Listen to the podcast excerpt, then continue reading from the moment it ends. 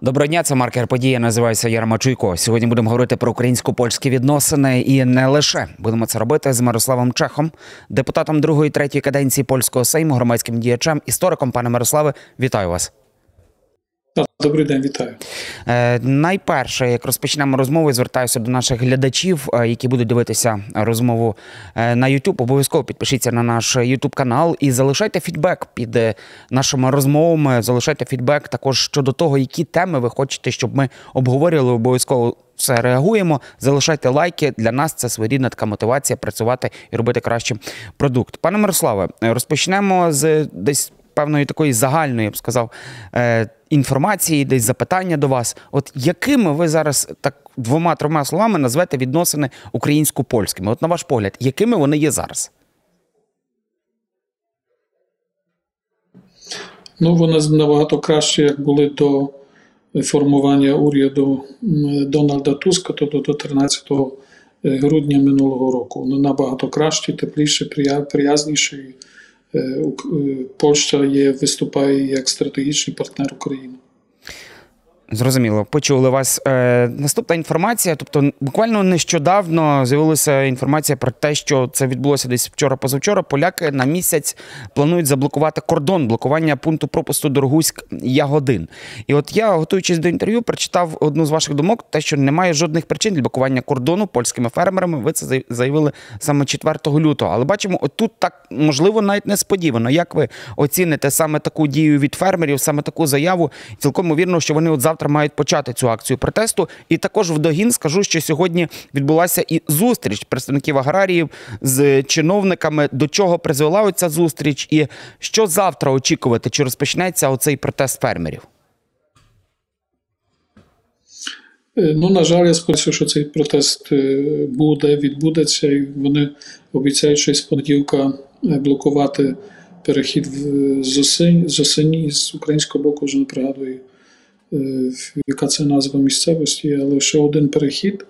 Е, На жаль, Ягодин до Рогуськ це найбільший е, пункт пропуску на кордоні для вантажівок. Тобто знову блокування цього е, пункту пропуску воно дошкульне для е, української та й польської е, економіки. Чому я говорю, що причин немає для е, цього блокування? Ну, по-перше, е, Польща не відмінила ембарго на чотири е, види е, зерна: це пшениця, ріпак, кукурудза і соняшник. Е, А так само Європейський Союз прийняв рішення про е, квотні імпорт, е, імпортні квоти на українські яйця, курятину і на цукор, так, на три, на три види іншої агропродукції.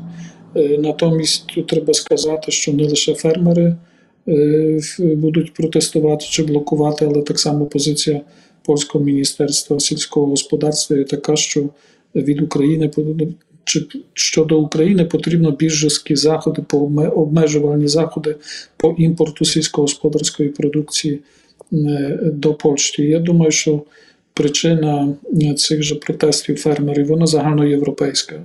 Вона відноситься до пропозиції Єврокомісії щодо так званого зеленого порядку чи зеленого ладу.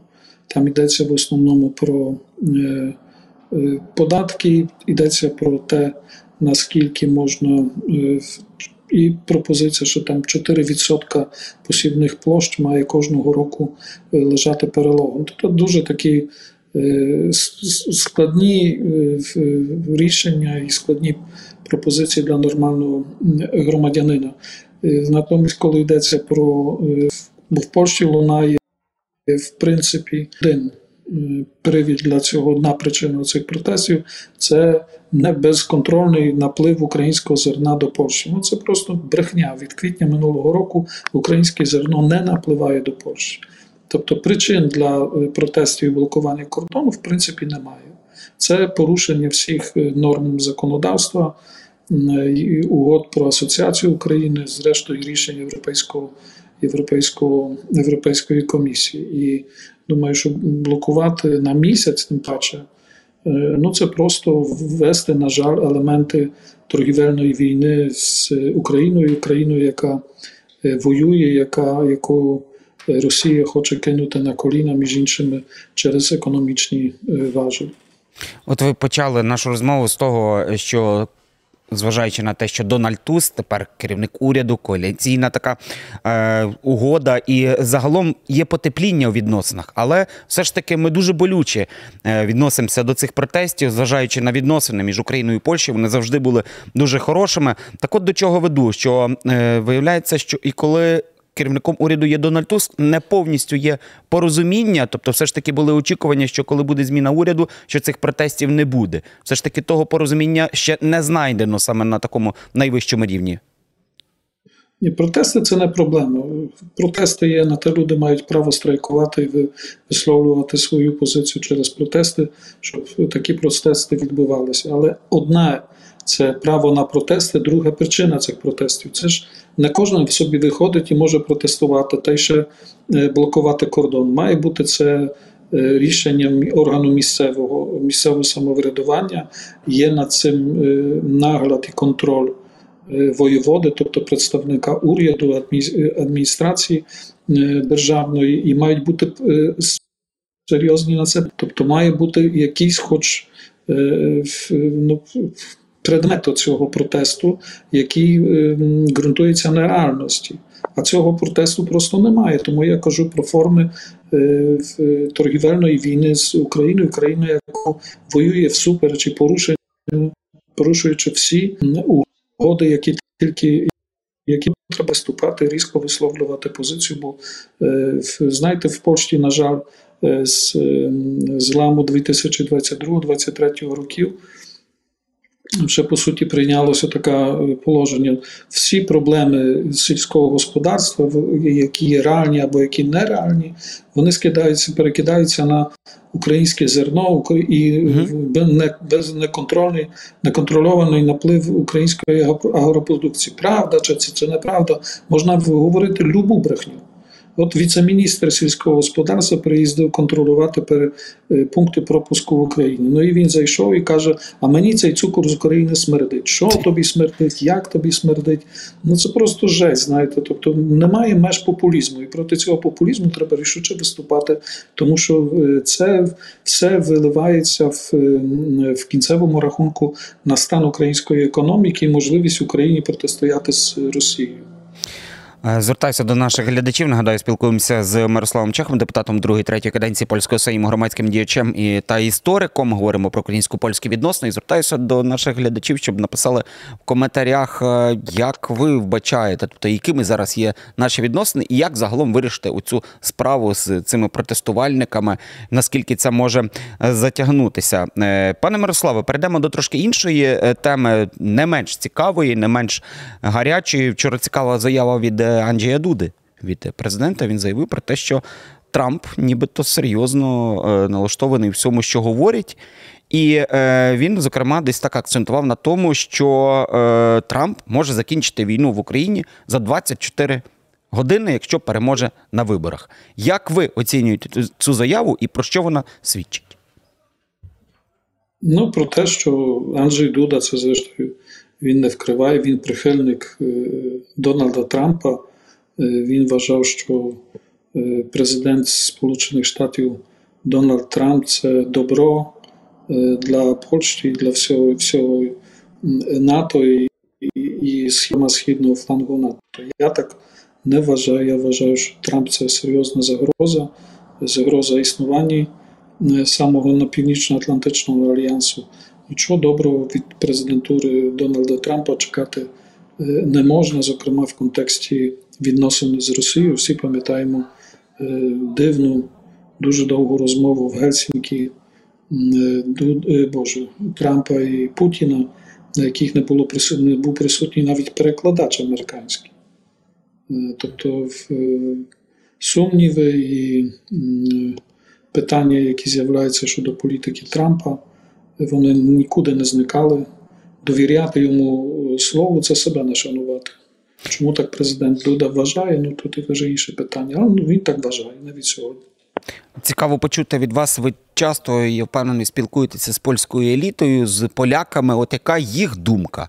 От е, щодо загалом заяв Трампа щодо України, і навіть е, ви, я думаю, вже маєте якийсь певний фідбек від них от щодо цієї заяви Дуди. Що кажуть поляки на це?